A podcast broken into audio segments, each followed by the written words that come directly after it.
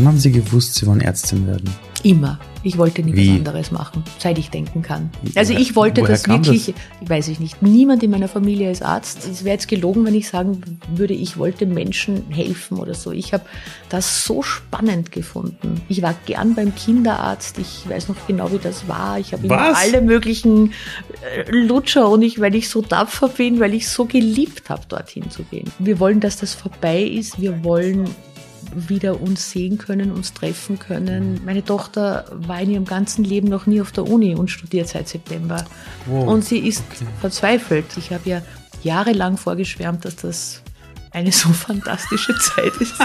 Die beste überhaupt. Die Stimme, die ihr gerade gehört habt, ist die Stimme von Frau Dr. Eva Höckel. Sie ist Arbeitsmedizinerin, ist auch die Leiterin vom Gesundheitszentrum von der Ersten Bank und ihr kennt sie vielleicht auch als die Sprecherin der Initiative Österreich impft.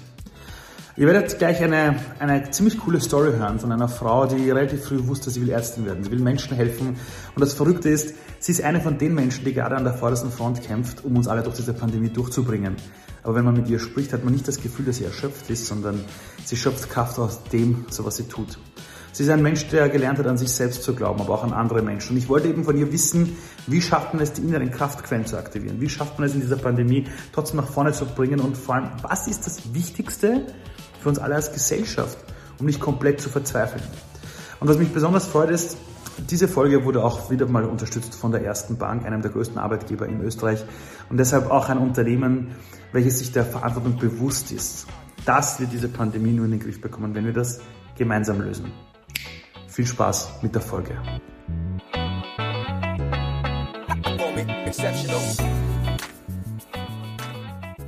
Wie begleitet man Menschen verschiedenster Generationen, vielleicht auch verschiedenster Kulturkreise, durch eine unsichere Zeit für diese Menschen? Also wo ist das Muster, das man vielleicht erkennt, wenn man versucht, Menschen zu begleiten? Ich glaube, das Allerwichtigste ist, dass man es schafft, ehrliche Antworten auf diese Fragen zu geben, die diese jeweiligen Personengruppen, Altersgruppen haben und nicht eine festgefasste Botschaft für sich hat, wo man sagt, die presse ich jetzt durch. Äh, Ich glaube, dass, dass die Bedürfnisse dieser verschiedenen Gruppen im letzten Jahr so unfassbar verschieden waren. Äh, Und die Art der, und nachvollziehbarerweise, völlig nachvollziehbarerweise. Ähm, und dass sozusagen diese, dieses, dieses, dieser, dieser Wunsch, dass jeder das jetzt gleich sieht, gleich denkt, gleich reagiert, ähm, das funktioniert so nicht. Ich glaube, dazu braucht's diesen, diesen viel zitierten Respekt, diesen, diesen, diesen wirklichen Wunsch zu verstehen, warum jemand so denkt, auch sich darauf einzulassen, wahrscheinlich auch zuzuhören.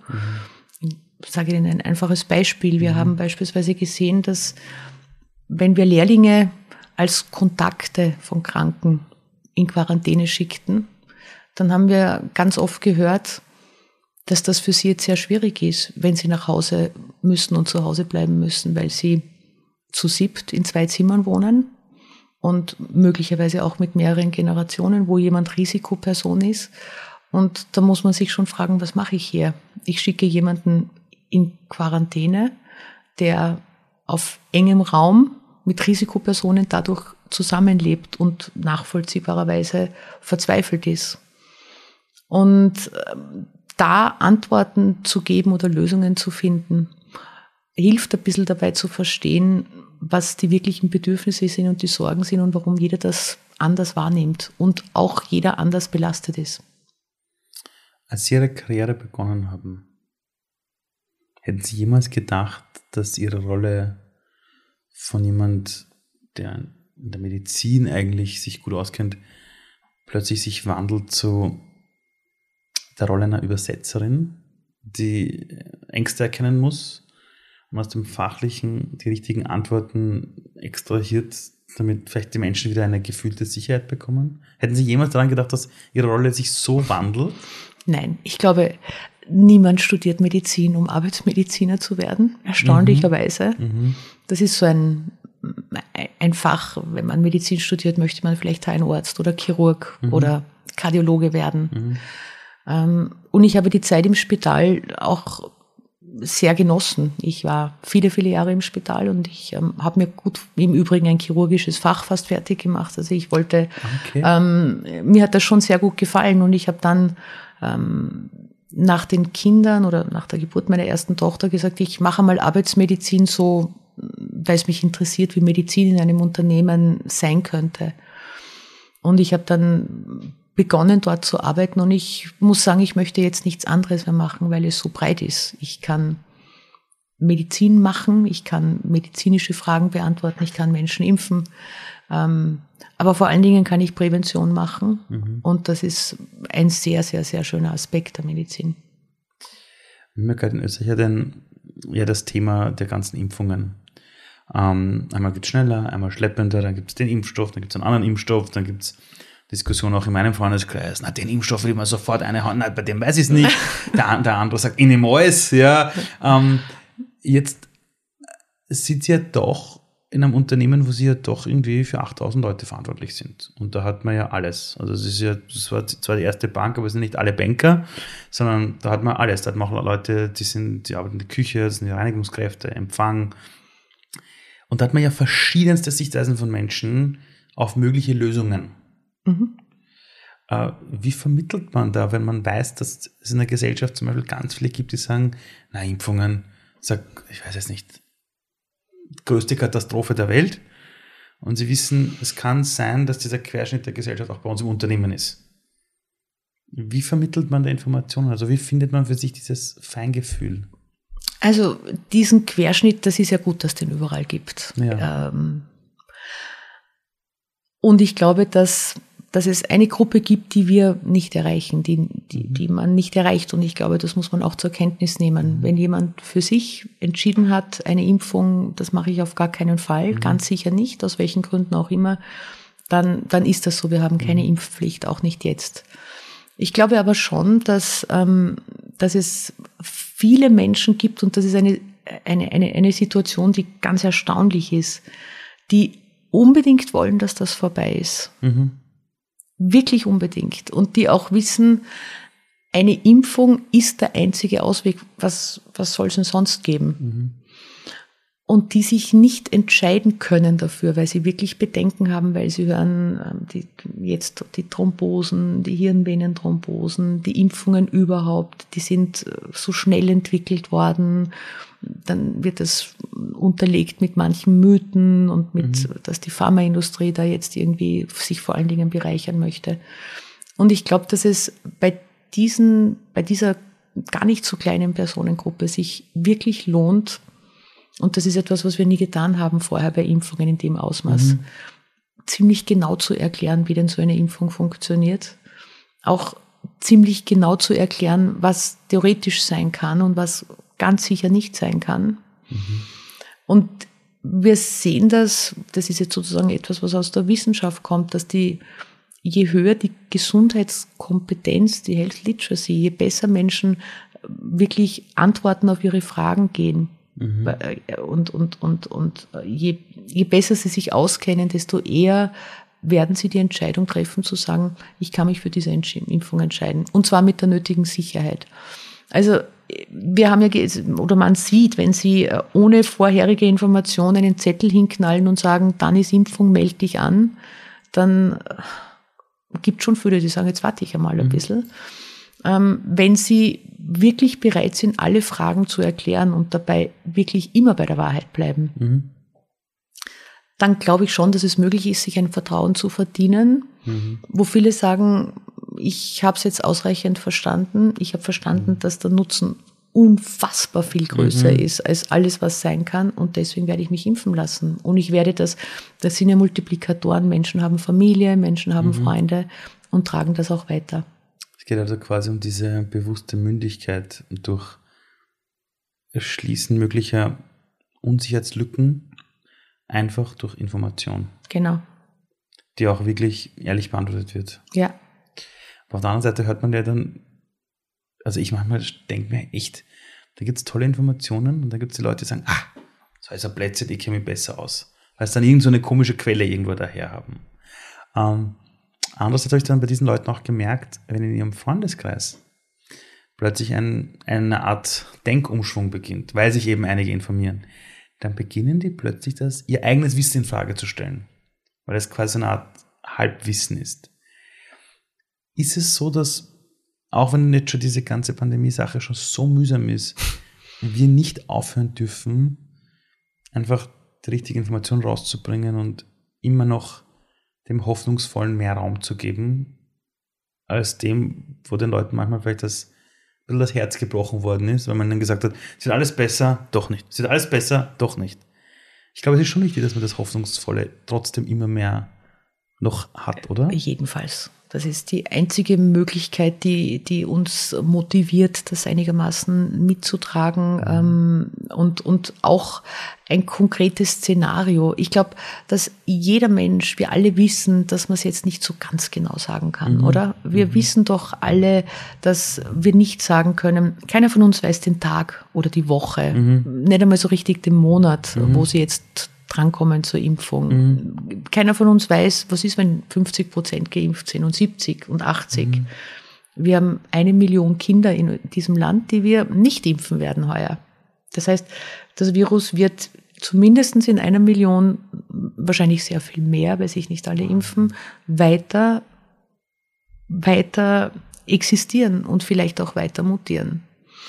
Und ich glaube, wenn man ohne, ohne jetzt Angst zu machen, sondern einfach die Fakten am Tisch legt, zu sagen, das ist ein Virus, das möchte überleben. Und wenn es sieht, das wird schwer, schwierig, dann verändert sich's. Man nennt das Fluchtmutation, Escape-Mutation. Und ich glaube, wenn, und, und bei allem, ohne dass man jetzt in irgendwelche Prozent, und die ist so viel, und warum soll ich mich 70 fried zufrieden geben, wenn ich 94 haben kann, diese ganzen Überlegungen, was wir mit Sicherheit sagen können, wirklich mit Sicherheit, ist, dass alle Impfungen, die wir jetzt haben, vor einer schweren Erkrankung extrem verlässlich schützt. Sie werden kaum Geimpfte finden, die ins Spital müssen oder gar auf eine Intensivstation. Sehr. Ja. Und wenn die leichte Erkrankung auch nur zu 70 Prozent verhindert wird, dann werden 70 Prozent gar nicht erkranken und 30 Prozent ein bisschen erkranken. Und die Kinder, die erkranken ja Gott sei Dank auch nur leicht, die jungen Kinder. Und dann ist das eine Situation, mit der wir leben können. Wir müssen nicht ausrotten, das wird so nicht gelingen. Aber wenn, wenn wir wissen, dass mit einer Impfung die zugegebenermaßen, diese Impfstoffe sind schon reaktogen. Die meisten Leute spüren, sie werden geimpft. Also so Ja, wie ja. das, das, aber das ist ein, äh, genau, eine Impfreaktion, ein relativ geringer Preis für die Sicherheit, dass sie nicht schwer erkranken werden. Und man sieht ja, dass die Durchimpfung bei denen, die wirklich, ähm, wo das Virus eine große Gefahr wäre, bei den Älteren, die ist gut. Das heißt, wenn einige von uns leicht krank werden und viele gar nicht und die Kinder auch leicht krank werden, dann ist das möglicherweise in gar nicht so ferner Zukunft etwas, was uns wieder ein normales Leben ermöglicht, uns allen. Ähm, und dafür lohnt sich zu erklären, zu erklären, zu erklären. Ich freue mich, also ich persönlich freue mich unfassbar schon auf die Impfung, ja, weil es einfach etwas ist, wo ich mir oft früher in meiner Jugend schon gedacht habe, das ist Science Fiction. Ich habe in der Schule mal gehört, es gibt die Zecken und was da alles passieren kann und dann hast du eine Zeckimpfung. Und dann brauchst du weniger Sorgen machen. Ich habe mir jedes Mal gedacht, Wahnsinn, ja. Und ich bin der Letzte, der irgendwelche Spritzen oder so mag, aber das Verrückte ist, das muss man auch sagen, ich habe die Erfahrung gemacht, auch wenn man mit richtig älteren Menschen oft spricht, die, sagen wir, die die ganze Kriegszeit erlebt haben oder die Nachkriegszeit. Wenn die sich manchmal unsere Welt heute ansehen, mit all ihren Errungenschaften, sagen die, uns fehlt irgendwie diese, auch diese Dankbarkeit manchmal. Also dieses zu verstehen, was in den letzten Jahrzehnten oder überhaupt erschaffen wurde in unserer Welt, damit wir diese Welt haben, die wir haben. Dass Kindersterblichkeiten zurückgegangen sind, dass wir das fließende Trinkwasser haben, dass wir ein Gesundheitssystem haben, wo man echt sagt, hey, ich breche mir die Hand, ich gehe ins nächste Spital und da kümmert sich wer um mich. Ich muss mir nicht überlegen, kann ich mir das leisten oder nicht. Und dann poppt so etwas auf, was nicht schön ist und ich manchmal denke ich mir echt, was führen wir für Diskussionen? Also, und wenn Sie in Ihrem Job so viel erleben oder sehen und Sie schauen sich das letzte Jahr an, dann wird sich die Arbeitswelt verändert. Also wir haben früher schon gesprochen über Homeoffice immer. Wir haben früher gesprochen über Distance Learning, möglicherweise durch Digitalisierung. Jetzt waren wir im letzten Jahr ja gezwungen plötzlich, dass wir diese räumlichen Trennungen gebraucht haben. Wenn Sie sich jetzt ein Jahr äh, Corona quasi anschauen, ähm, wie hat das Ganze das Arbeitsleben beeinflusst? Das ist ein gewaltiger, eine gewaltige Veränderung und sie passiert ja immer noch weiter auf eine Mhm. durchaus interessante Art und Weise. Ich glaube, dass es zu Beginn einmal zu einer ganz großen Euphorie gekommen ist bei vielen Mhm. Unternehmen, dass das geht. Dass es tatsächlich geht, dass da ein mehr als die Hälfte zu Hause arbeitet und sozusagen die Technik hält. Das ist ja etwas, was wir alle vorher noch nie in der Form ausprobiert haben. Letztes Jahr am 16. März hat man gesehen, Wahnsinn, stimmt. es ist Lockdown, die Leute arbeiten zu Hause und wir können weiterarbeiten. Das ist eine Erfahrung, die sicher ganz, ganz viele Unternehmen gemacht haben.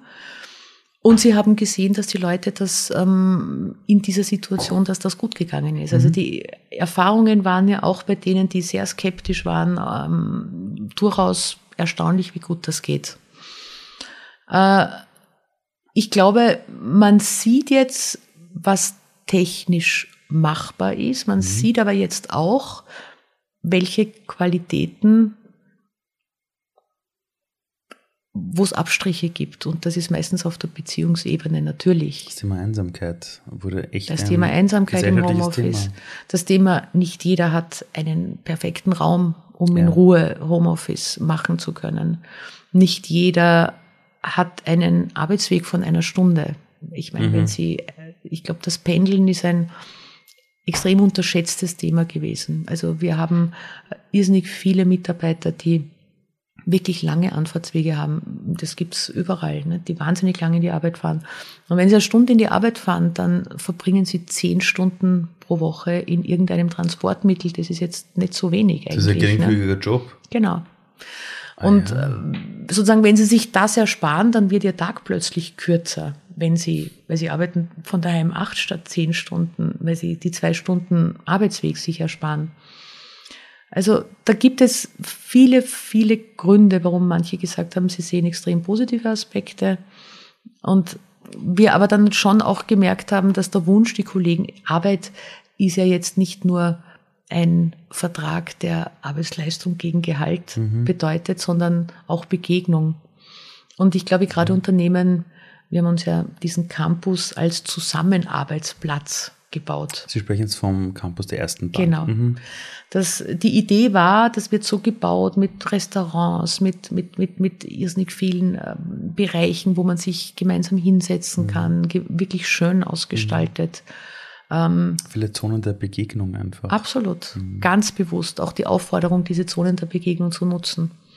Und jetzt war diese Begegnung dann halt sozusagen nur noch remote möglich. Und da gab es tolle Ideen, wie man so etwas gestalten kann, wie viel es auch braucht, um ein Team zu bleiben. Mhm.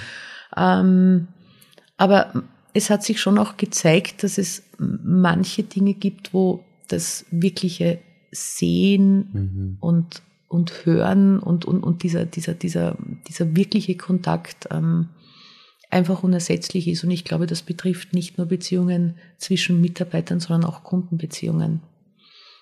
Dass, ähm, dass es äh, einfach auch Kunden gibt, die, die dieses Gespräch mit einem echten Menschen vor Ort führen möchten. Also, also das heißt ja, dass egal wie groß der Schrecken dieser Pandemie ist, ich habe manchmal das Gefühl, er hat uns wieder an unsere Menschlichkeit erinnert. Ja, Also ich habe gemerkt, dass die Leute sich plötzlich daran erinnern, dass es da noch was gibt, ja. Das man auch vermissen kann. Eh, und irgendwie denke ich, es ist auch ein gewisser Aufruf zum Gestalten, nämlich die Frage ist ja nicht so sehr, was können wir alles digitalisieren, sondern was wollen wir digitalisieren und was nicht. Mhm. Und, äh, und warum nicht? Was ist, was ist eine Qualität, wo wir sagen, das könnten wir? Natürlich könnten wir es technisch, aber das wollen wir nicht. Das beginnt bei der Überlegung, wenn neue Kollegen kommen in ein Unternehmen, die physisch noch nie jemanden gesehen haben. Ähm, das geht weiter von Gesprächen, die ähm, herausfordernd sind, die schwierig sind, wo, wo es möglicherweise so ist, dass ähm, dass es wirklich besser ist oder dass, dass, dass da eine Qualität verloren gehen würde, remote, die einfach, äh, die, die, die schade ist, die einen wirklichen Verlust bedeutet. Ähm, und es geht auch um so ganz, wie soll ich sagen, äh, Fragen, die sich Unternehmen stellen, nämlich geht es eigentlich eine Top-Karriere ausschließlich im Homeoffice zu machen? Wie ist das eigentlich? Ähm, Unternehmen sind Orte, wo Leistung beurteilt wird, legitimerweise, Arbeitsleistung. Mhm.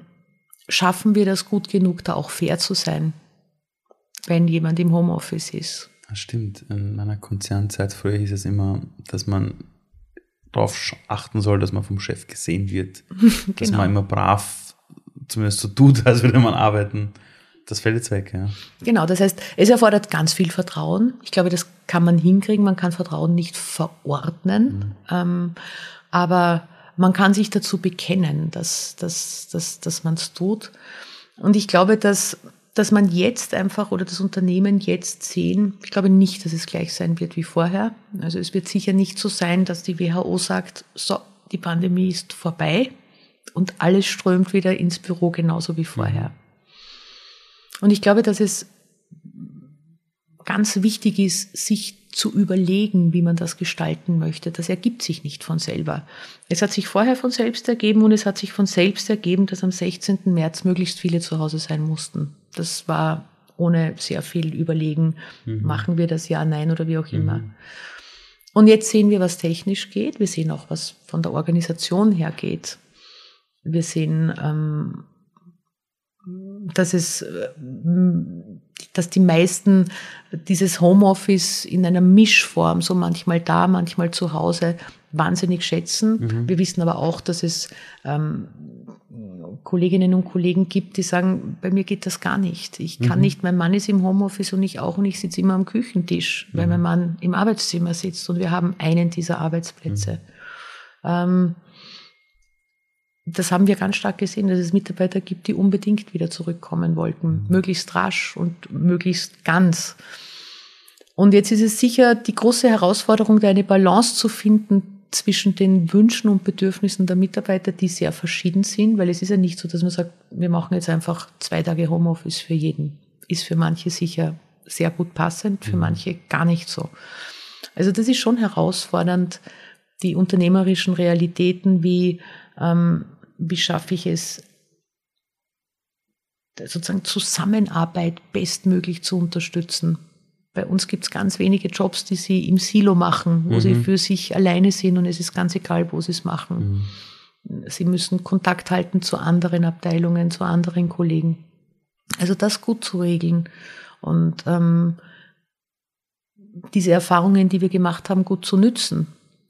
Und äh, trotzdem sozusagen ein Unternehmensziel, das nun einmal ist, Kunden bestmöglich zu servicieren, nicht aus den Augen zu verlieren, ist etwas, was in unserem Unternehmen uns viel beschäftigt, dem Management auch ein großes Anliegen ist. Aber es ist bei Gott nicht leicht. Wie trifft man gute Entscheidungen? Während Sie nämlich gerade so gesprochen haben, habe ich mir gedacht, da hat man so viele Faktoren, so viele Dinge. Allein beim Thema Balance habe ich mir gedacht, woher weiß ich denn, wo ich gerade die richtige Benchmark habe für die Balance? Das heißt, wie trifft man denn, also überhaupt jetzt mal, das würde mich interessieren bei Ihnen, aber gerade in Zeiten mit diesen, wie trifft man Entscheidungen? Und weiß man überhaupt, ob es eine gut getroffene Entscheidung war? Äh, ich glaube, dass eine Entscheidung in diesem Kontext, von dem wir jetzt gerade sprechen, am besten getroffen wird oder dass eine Voraussetzung dafür ist, dass sie äh, von möglichst vielen Mitarbeitern wissen, was sie wirklich wollen, was gut geht, was nicht so gut geht, ähm, und dass sie es schaffen, ein Klima zu verbreiten, wo jeder auch die Wahrheit sagt. Ah, Sie wissen diese. Befragung, genau. Und ich glaube, dass das in unseren Unternehmen in, in einem sehr hohen Ausmaß gegeben ist. Wir haben ähm, nicht nur die Mitarbeiter in Österreich, sondern in allen Ländern ähm, relativ rasch, also im, im, im Sommer letzten Jahres, mit Hilfe an der Universität sogar, also der Wirtschaftsuniversität, dass man wirklich auch die richtigen, nicht so wie geht's Ihnen, war das gut, wie gern würd, wie würden Sie, mhm. sondern wirklich ähm, auch Dinge abgefragt wie äh, glauben Sie, dass im Homeoffice so diese, diese, diese, diese diese Dinge, über die nicht gesprochen wird, so ein neuer braucht kurz Unterstützung oder ich frage Sie mal, kannst du mir da mal kurz reinschauen und helfen? Mhm. Das sind ja alles Sachen, im Homeoffice müsste ich Sie anrufen dafür. Das ist eine das andere Geste, also diese Kleinigkeiten, die, die hilfst du mir mal, schaust du da mal mhm. drüber, machen wir das. Also wir haben wirklich versucht, vieles abzufragen und uns ein Bild zu machen, wie Mitarbeiter diese Situation sehen, wie, was sie bräuchten, was ihnen gefehlt hat, was mhm. sehr gut gegangen ist, was Vorteile und Nachteile waren. Und für die Zukunft, was sie sich wünschen würden. Und wenn, wenn Sie da einen hohen Rücklauf haben an Fragen, die ehrlich beantwortet sind, dann haben Sie, dann ist das ein Schatz, weil Sie wissen, was für die attraktiv wäre. Mhm. Eine attraktive Arbeitsbeziehung hat ähm, verschiedene Aspekte. Das ist mhm. von die Kollegen, die, die, die Arbeitsmenge, die technische Ausstattung, ähm, mein, mein Chef, ja, wie, mhm. wie funktioniert. Und, und dann gibt es möglicherweise oder ganz sicher sogar äh, Anliegen, die ein Management hat. Das betrifft, wie viele Leute habe ich hier und wie viel mhm. sind im Homeoffice. Sie brauchen ein Unternehmen. Ich glaube, wir wünschen uns alle Flexibilität. Das finden wir ganz wichtig und ich halte das auch für ganz wichtig und das ist auch sicher die Zukunft, wenn wir jüngere Arbeitnehmerinnen oder jüngere Kollegen, die kommen, die wollen immer acht bis fünf mhm. und alles das. Ja. Und äh, es gibt auch Lebensphasen, wenn sie Kinder haben, wenn sie vielleicht was Neues lernen wollen. Also jeder würde sich wünschen, dass sich, dass man den Job so ein bisschen anpassen kann in seiner Intensität an das Leben, das sie führen.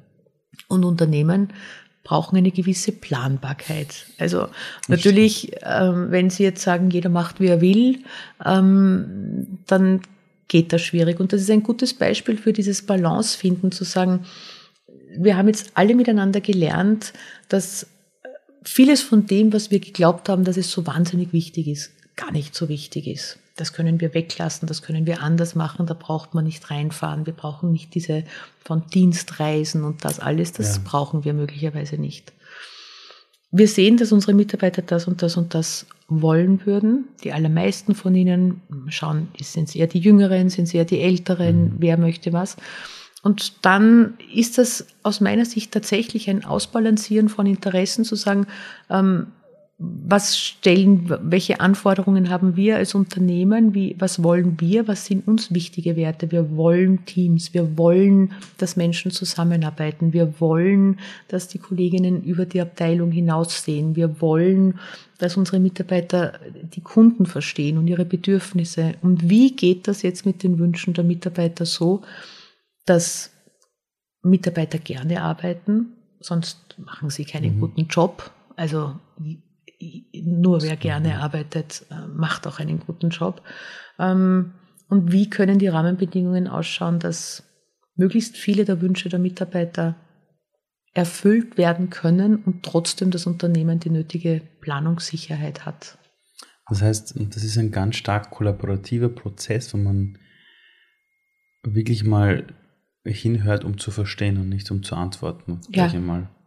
Ist das ein Sinnbild dafür, wie eigentlich unsere gesamte Gesellschaft diese Pandemie-Thematik lösen könnte, wenn man beginnt, sich gegenseitig mal zuzuhören, wie es jedem geht? Ich glaube ja. Da fragen Sie aber jetzt jemanden mit. Ich glaube, dass das ähm, dieser wirkliche Wunsch zu verstehen, warum jemand diese Position einnimmt, mhm. heißt nicht, dass man es in jedem Fall verstehen kann. Ich mhm. kann das auch manchmal auch, muss. genau, ja. überhaupt nicht. Aber, aber ich glaube, wir alle haben ein paar Punkte, die gemeinsam sind. Wir wollen, dass das vorbei ist. Mhm. Äh, wir wollen, dass das vorbei ist. Wir wollen wieder uns sehen können, uns treffen können. Mhm. Wir wollen keine Angst mehr haben. Mhm. Wir wollen, verschiedene Personengruppen wollen Verschiedenes. Die Studenten möchten, äh, meine Tochter war in ihrem ganzen Leben noch nie auf der Uni und studiert seit September. Wow. Und sie ist okay. verzweifelt, weil sie sich das anders vorgestellt hat. Und ich verstehe es. Ich habe ja jahrelang vorgeschwärmt, dass das eine so fantastische Zeit ist. Die beste überhaupt. Oh Gottes Willen, nein. Und oh sie sitzt jetzt zu Hause. Ähm, und also ich glaube, jeder, jeder Mensch, jede, jede Altersgruppe, jede, jede Berufsgruppe, die Kinder hat ein Interesse, dass es vorbei ist. Und ich glaube, ähm, und es muss auch nicht der Weg, der vorgegeben wird, von jedem als wunderbar gefunden mhm. werden. Es muss, das beginnt im Kleinen. Äh, wer jetzt vor wem geimpft wird, ähm, da wird man immer streiten. Es wird keinen Konsens geben, mhm. außer damit, dass man mit denen beginnt, die das größte Risiko haben, schwer zu erkranken. Aber ich glaube, wenn man auf, auf, auf die Anliegen oder auf die Einwände, wenn man wirklich genau hinhört und versucht, sie zu verstehen, ist das ein ganz wichtiger Schritt, auch um selber sich nicht aufzureiben und so genervt zu sein. Also mir geht so, wenn ich ähm, an Tagen, wo ich mir denke, ich sehe es anders, aber ich, ich verstehe, wie man so denkt oder ich, ich, ich, ich kann nachvollziehen, wie der oder die jetzt dazu kommt, gelingt es mir viel, viel, viel besser, das mit der nötigen Leichtigkeit auch zu vermitteln, als wenn ich mich jetzt tot ärgere über mhm. irgendwelche Sachen, die, das hilft uns, das bringt uns keinen Millimeter weiter.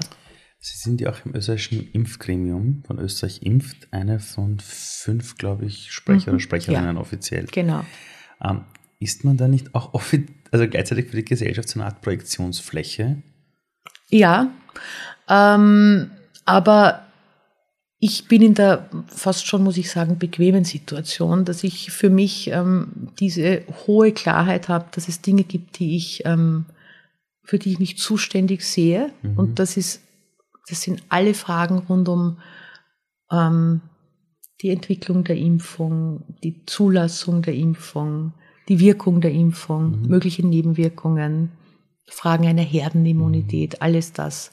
Ähm, ich bin definitiv nicht in der Rolle, politische Entscheidungen und mhm. Beschaffungen zu kommentieren und das werde ich auch nicht tun. Mhm. Ähm, und in dieser Rolle fühle ich mich absolut wohl, weil ich ähm, ganz, ganz überzeugt davon bin, dass diese Impfungen ähm, sehr wirksam und sehr sicher sind und uns daraus helfen werden.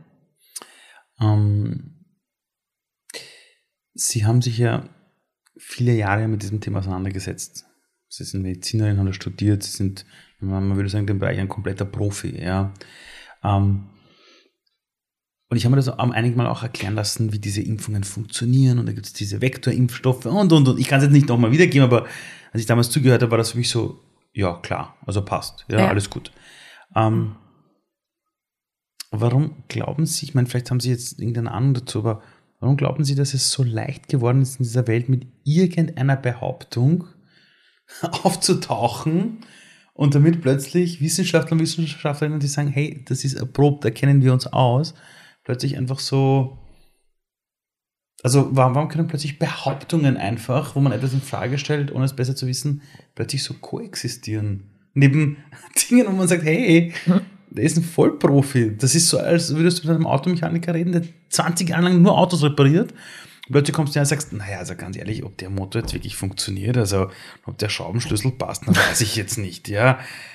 Und plötzlich hört man diesen Leuten zu. Also kann man sich da irgendwie erklären, warum das ist? Oder war das früher auch so bei anderen, ich weiß nicht, Pandemien oder Krankheiten, die waren, haben wir diese, aus Ihrer Sicht jetzt ein neues Phänomen? Äh, ja, nein, also ich, ich, ich glaube, dass es äh, das Thema Impfungen ist. In, in, in, okay. Äh, nicht nur, aber auch in Österreich. Mhm. Ähm, ich glaube, dass das Vertrauen ganz grundsätzlich in, in, in, in, in die, also das Vertrauen des einzelnen Österreichers in seinen Hausarzt durchaus intakt ist, in Ärzte ganz grundsätzlich, auch in die medizinische Versorgung. Wir wissen von europäischen Befragungen, kein Land ist so stolz auf sein Medizinsystem wie Österreich. Bin ich auch. In Befragungen. Unfassbar genau. stolz, also das ja. ist wirklich stolz drauf. Und ich glaube, das können wir auch alle sein. Ja. Wir haben eine fantastische Forschung, wir haben ein ein, eine Sozialversicherung, wo jeder, egal welchen Beitrag er bezahlt, ähm, eine adäquate Behandlung. Und dann gibt's natürlich Dinge, wo man drüber schimpfen kann und die jetzt nicht so passen und alles das. Impfungen sind immer schon ein hochemotionales Thema gewesen. Viel mehr als andere Medikamente, wo ich mich oft als Arzt jetzt fast wundere, mit welcher, oder nehmen wir da mal fünf Tage lang Aspirin, ich weiß es nicht wie viel Milligramm, ohne, da, da macht niemand eine Risikoabwägung. Oder Antibiotika, die haut man genau, sich schaut sich dann, auch nicht ja. den zur Vorsicht einmal bei Genau. Schnupfen, nehme ich Antibioten, nimmt jeder mit auf Reisen zur Vorsicht, Mhm. wenn irgendwas ist. Impfungen waren, und zwar nicht nur in Österreich, aber das ist Österreich sicher ähm, tendenziell gehört zu diesen Ländern, wo das äh, ausgeprägter ist. Impfungen waren immer schon ein Thema, das hoch emotional diskutiert wurde. Ähm, es wurde beispielsweise die Polioimpfung in Afrika ganz lange konnte die nicht implementiert werden, weil man geglaubt hat, dass Männer davon unfruchtbar waren. Da haben sich immer Mythen gerankt zu Impfungen, wenn man da was reingespritzt bekommt und die Aluminiumsalze und hängt zusammen mit, ähm, weiß ich nicht, mit, mit Alzheimer und mit Autismus und und alles. Also da gab es viele, viele, viele und es gibt auch sehr viele, ähm, ich sage jetzt einmal Bewegungen, ähm, die, die diesen Impfungen oder die Impfungen Folgeschäden oder bestimmte Zivilisationserkrankungen mit Impfungen in Zusammenhang bringen, wobei man sagen muss, da hat man ja relativ gute Daten. Es gibt Länder, die Impfpflicht hatten, das waren, und zwar für jeden, wo nicht diskutiert wurde, die ehemals kommunistischen Länder, da wurde jeder geimpft. Also da sieht man, wenn man jetzt von Allergien spricht, ähm, dass die ehemalige DDR und die ehemalige BRD einmal 100 Prozent Durchimpfung, einmal nicht, gibt es da oder dort mehr Allergien. Also man, man könnte das ja alles entkräften, aber das ist ein ganz, ganz schwieriges Thema mit den Impfungen. Und ich glaube, bei Corona war es dann noch einmal so, das ist schon schnell gegangen, das muss man jetzt ganz ehrlich sagen, in einem Jahr. Im, die Pandemie hat im Februar begonnen und im Dezember haben wir die ersten, waren zwar jetzt echt nur eine Handvoll, aber haben wir die ersten, die ersten Personen geimpft. Und da war dann schon, na, wenn das so schnell geht und uns uns da jetzt nicht irgendwas verkaufen. Messenger, RNA, das klingt schon so nach Ja, ja. Gen. Und beide Impfstofftypen sind sogenannte gentechnologische, also gentechnisch bearbeitete Impfungen. Gen ist etwas, was überhaupt jetzt schon irgendwie so, wird das dann nicht eingebaut. Und, und diese, dieses Unbehagen, das nachvollziehbar ist, aber falsch inhaltlich, weil nichts davon ist neu. Vektor-Impfstofftechnologien wird seit 20 Jahren beforscht, Messenger-RNA seit Also über Sachen 10 sind Jahren. vorher schon erforscht worden. Absolut, absolut. Aber mm, so diffuse Ängste ähm, werden dadurch befeuert. Und ich glaube es schon, dass, dass, dass wir dünnhäutiger geworden sind in der Hinsicht. Diese ganze Corona-Pandemie, dieses Jahr, das hat uns jetzt so und jetzt muss ich eine Impfung nehmen, die wo ich nicht so recht weiß, das bringt manche Menschen in ein echtes Dilemma, das, was, wenn man es beobachtet, fast betroffen macht, weil sie möchten sich so gern für die Impfung entscheiden können und haben aber doch solche Bedenken. Und dann kommen natürlich schon Meldungen ähm, mit eben Thrombosen oder mit Impfschäden oder mit ich weiß es nicht was. Und so es kommt ja natürlich laufend etwas dazu, was dieses diffuse Unbehagen ständig schwelen lässt. Äh, Und da muss man sehr aufpassen in einer beratenden Rolle, dass man nicht, dass man es ernst nimmt und aufnimmt, sonst glaub, das funktioniert wichtig, das nicht. oder? Dass Ja, man das wirklich absolut. ernst nimmt und nicht Ja. abtut. Ja. Wie schaffen Sie es, und da frage ich jetzt wirklich persönlich, weil ich jetzt von Ihnen lernen möchte, wie schaffen Sie es für sich selbst für Ausgleich zu sorgen? Weil Sie haben mit einer Thematik aktuell zu tun, Ja. die näher am Puls der Gesellschaft nicht sein könnte. Ja, Sie haben auch Familie, Sie haben einen verantwortungsvollen Job. Schaffen Sie es irgendwie, so, weiß nicht, ob man das jetzt nennt, Abstand oder trotzdem die eigene Motivation aufrechtzuerhalten? Haben Sie da Ja. irgendwie für sich was gefunden?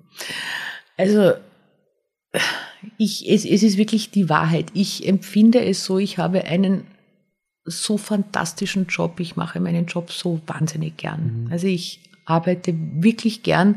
Ich möchte nicht immer so viel arbeiten, wie ich das im letzten Jahr getan habe. Das muss ich auch dazu sagen. Aber es gibt jetzt nicht für Sachen, die ich gern mache, die mich interessieren, auf die ich mich auch schon freue, wenn es dann endlich wieder geht, ähm, die ich jetzt nicht machen kann.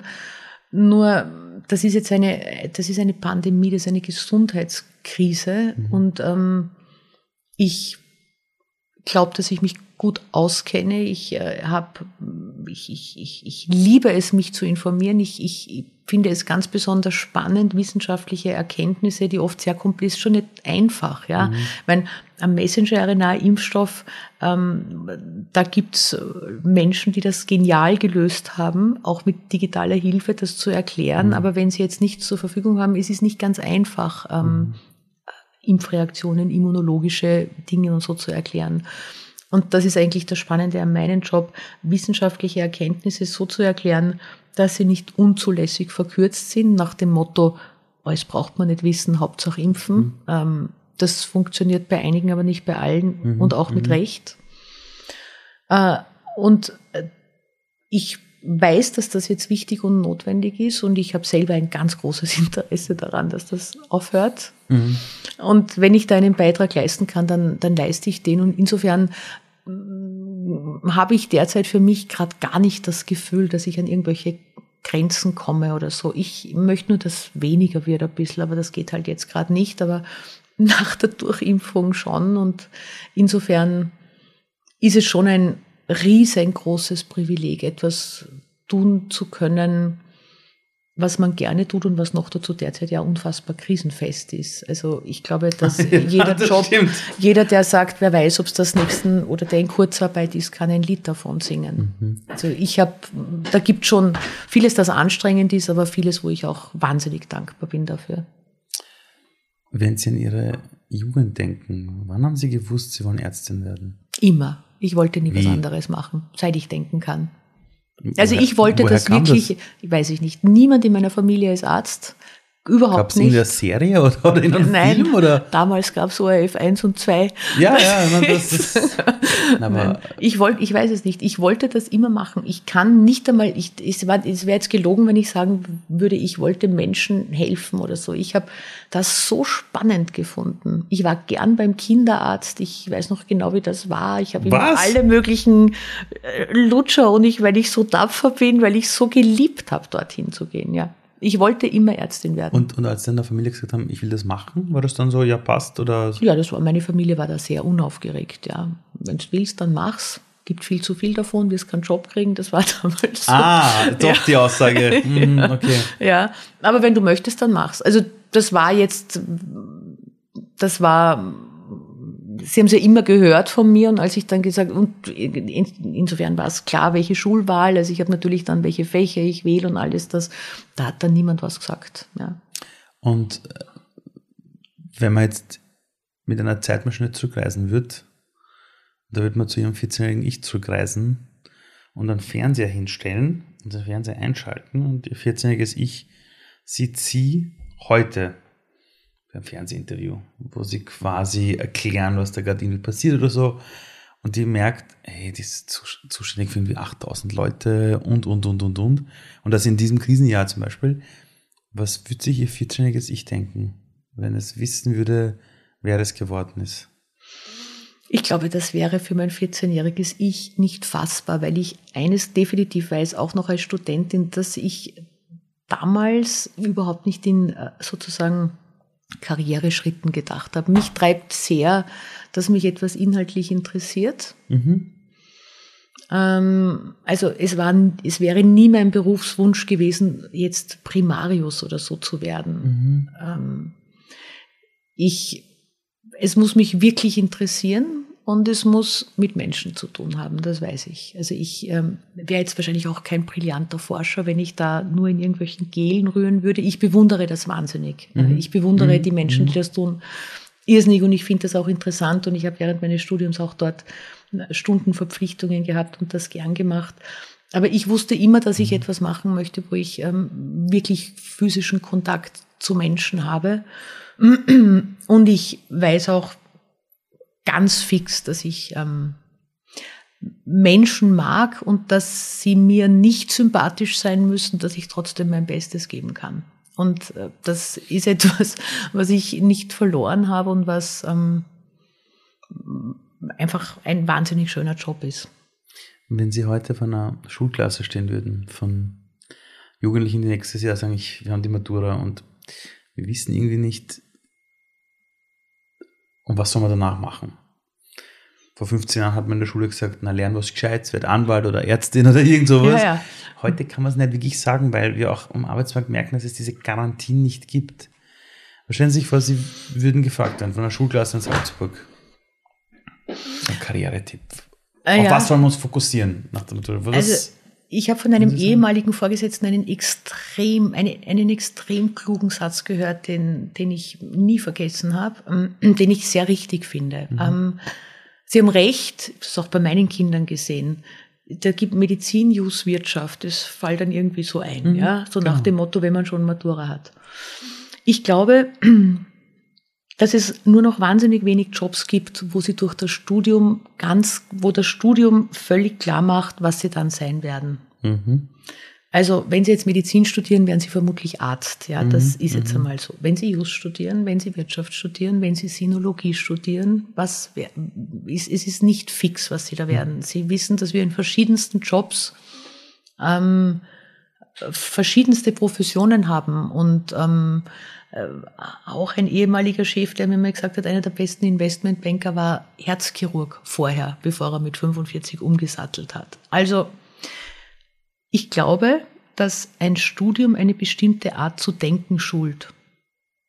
Sie lernen bei JUS eine andere Form von Problemlösung, als wenn Sie Medizin studieren und wenn Sie Wirtschaft studieren, und wenn Sie Sprachen studieren. Es, ein Studium schult etwas. Und so wie Sie unmittelbar nach dem Studium definitiv kein perfekter Arzt sind, da haben Sie irrsinnig viel gelernt. Also bei mir war es so, wir hatten im dritten Abschnitt dann so Praktika, aber Arzt sein, wirklich dann, das lernen Sie mit dem Wissen, das Sie hatten. So glaub, würde ich jedenfalls, ich hätte es auch meinen Kindern empfohlen, ähm, studiert das, was euch wirklich interessiert und nicht so funktional das studieren, um dann das, sondern das, was euch wirklich interessiert und wo es einfach eine Freude macht jeden Tag. Es macht nicht alles eine Freude, was man bei einem Studium lernt, aber es sollte vieles interessant sein, weil etwas zu lernen, was einen wirklich interessiert, ist etwas, was ich fürchte, dass viele Kinder viel zu selten erleben. Das ist nämlich was Herrliches, wenn man, wenn man sich für etwas interessiert und dann erfährt man mehr und mehr und mehr und mehr davon. Und ich glaube, dass sich dann vieles ergibt. Diese völlige Planbarkeit von Karrieren, ähm, das war früher nicht so und ich glaube, das ist immer weniger so. Ich glaube, es geht um, dass man, dass man irgendwann einmal sich fragt, was sind eigentlich meine Interessen, wo möchte ich gerne ein bisschen mehr wissen und das dann ausprobiert. Und wenn es das ist, was einen interessiert, dann ist man auf einem Weg, der weitergehen wird und der hoffentlich dann auch zu einem Beruf führen kann, wo man das, was man gerne macht, weiter tun kann. Was nicht heißt, dass es jeden Tag lustig ist, aber dass man ganz grundsätzlich etwas lernt, was man anwenden kann und wo man immer weiter lernen kann. Wir leben ja gerade eine Zeit, wo einige Menschen dazu verdonnert sind, ganz viel Zeit mit sich selbst zu verbringen oder halt in Abwesenheit von Menschen, mit denen sie vielleicht vor Corona viel Zeit hatten. Irgendwann wird das Ganze, so wie wir es jetzt aktuell kennen, irgendwann vorbei sein. Das wird sich lockern, die Impfungen kommen mehr und mehr. Für was sollten wir diese Zeit jetzt trotzdem nutzen? Weil ich weiß noch, dass vor Corona alle gesagt haben, ich wünsche mir ein bisschen mehr Zeit. Dann kam das, oh, na, aber jetzt doch nicht, ja. So quasi, es gibt diesen Spruch, den ich mal gehört habe, dass egal was Schlimmes passiert, ich mir immer die Frage stellen sollte, wofür ist das eine Gelegenheit? Ja, Für was ist das aktuell eine Gelegenheit? Also das ist ein, eine hohe Kompetenz, wenn man sich diese Sache fragen kann. Wir müssen schon zur Kenntnis nehmen, dass viele das einfach nicht können, weil sie wirklich in einer Verfassung sind. Also wir wissen ja, es gibt äh, auch, auch bei den jungen Menschen, Mhm. viele, die einfach derzeit schon viel Ohnmacht empfinden, Sehr weil sie sich ihr Studium nicht finanzieren, weil Mhm. sie mit und so weiter, weil sie keine Jobs, keine Praktika, keine Mhm. Lehrstellen und so weiter und so fort. Ja. Und ich ähm, und vielleicht auch niemand, der ihnen helfen kann, Perspektiven zu entwickeln. Das ist schon auch ein Punkt. Viele Menschen haben das naturgegebene Talent, auf die Beine zu fallen, ja, Herausforderungen nehmen zu können, sich weiterzuentwickeln, nachdenken, da durchzutauchen. Und viele brauchen Hilfe, Mhm. die ihnen möglicherweise daheim nicht ausreichend gegeben werden kann, aus, aus, aus verschiedensten Gründen.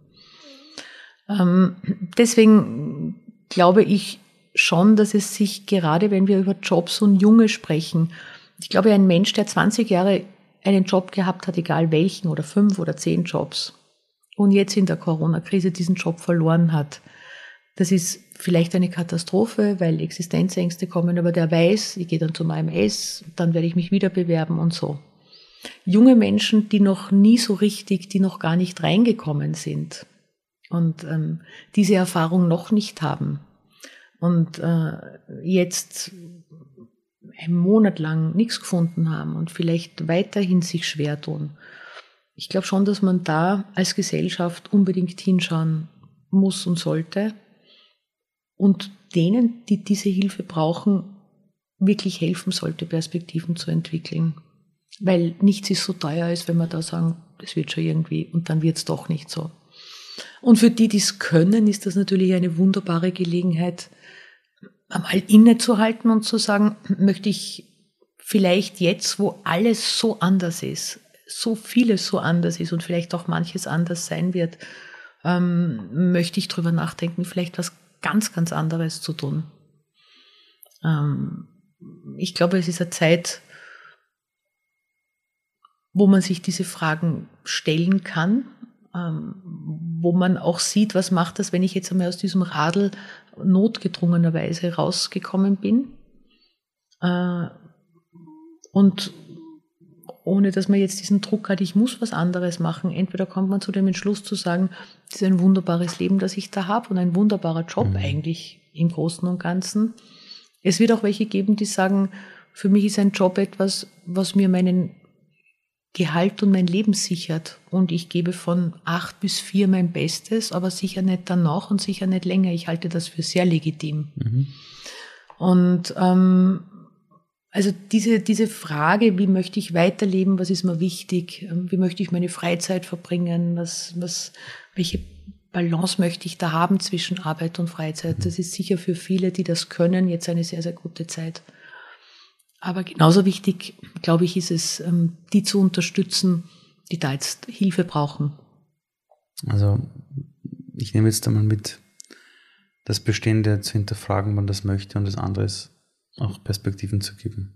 Ja, Wie glauben Sie, werden wir in fünf Jahren zurückblicken auf all das, was da passiert ist? Also was wird da hängen bleiben, glauben Sie? Jetzt gehen wir davon aus, in fünf Jahren ist das Ganze schon längst erledigt. es gibt zwar die Szenarien, wo Sie gesagt haben, nicht Ja. alle haben sich impfen lassen, aber es sind leichte Erkrankungen und, und, Mhm. und. Und dann blickt man so fünf Jahre später zurück, dann sitzt man am Kaffeehaus, ja, quatscht Endlich. miteinander. Ja, Ja. und dann sagt man, boah, weißt, also weißt du noch damals, dann blickt man so zurück und was ist das, glauben Sie, was uns irgendwie hängen bleiben wird? Also ich glaube, dass egal welche Altersgruppe, jeder, der diese Pandemie mitgemacht hat, ich glaube, für jeden von uns ist es ein ganz außergewöhnliches und ganz, ganz einschneidendes Erlebnis, ähm, das weitererzählt werden wird an die Generationen, die danach kommen. Und ich glaube, dass, ähm, dass viele schon so etwas wie ein Stolz, das merkt man ja jetzt schon. Es ist ja schon eine große, positiv gefärbte Sentimentalität. Weißt du noch, am 16. März, als Lockdown war, da haben wir und da haben wir und so weiter. Ähm, ich glaube, jeder von uns, ob das jetzt in der Rolle als, als Arbeitnehmer, als Vorgesetzter, als Vater, als Mutter, als Freund, als, als in, in, egal in welcher Rolle. Wir haben da jetzt viel probiert und unser Bestes gegeben und da ist viel gelungen. Wir haben uns, es ist ja auch sozusagen, was diese sogenannte Corporate Citizenship, dieses Unterstützen die Nachbarin, die ältere Nachbarin, die, die Freunde der Kinder, die, da ist ja irrsinnig viel gelungen und da können wir stolz sein. Das ist ja nicht so, dass das alles nur, ich meine, es, es gibt Effekte dieser Pandemie, die grauenhaft sind. So viele Menschen, die gestorben sind, mhm. so viele einsame Menschen, aber auch ganz bemerkenswerte Zivilcourage und ganz bemerkenswertes Füreinander-Dasein. Im Übrigen von den allermeisten und ganz besonders bei den Jungen. Mhm. Ähm, und ich würde mir wünschen, dass ähm, gerade die Jungen jedenfalls ihre Chance bekommen. Die darf man ihnen nicht nehmen. Das halte ich für wirklich entscheidend. Äh, und ich glaube, wir werden dann schon auch mit Recht ein bisschen stolz auf diese Zeit sein, was da alles gelungen ist. Als Personen, als Unternehmen und als Gesellschaft insgesamt. Ich danke Ihnen vielmals. Sehr gerne. Dankeschön. Gerne. So, ich hoffe, die Folge hat euch gefallen. Ich hoffe, ich habe euch nicht zu viel versprochen.